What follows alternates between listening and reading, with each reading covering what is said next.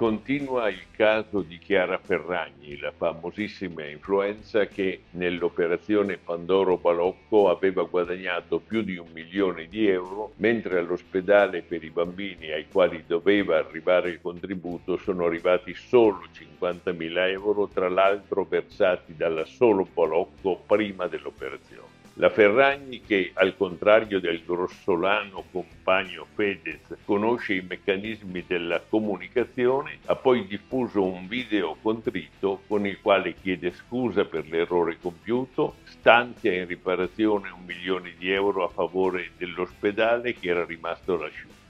La Ferragni però ha anche rivendicato di aver sempre fatto beneficenza in passato, ma a questo punto salta fuori un altro fatto che dimostra la strana idea che la Ferragni ha della de- beneficenza. Si tratta dell'analoga operazione delle uova di Pasqua di beni preziosi a favore dei bambini in difficoltà. Anche in quell'occasione le società della Ferragni hanno incassato 1.200.000 euro, mentre ai bambini ne sono andati solo 36.000.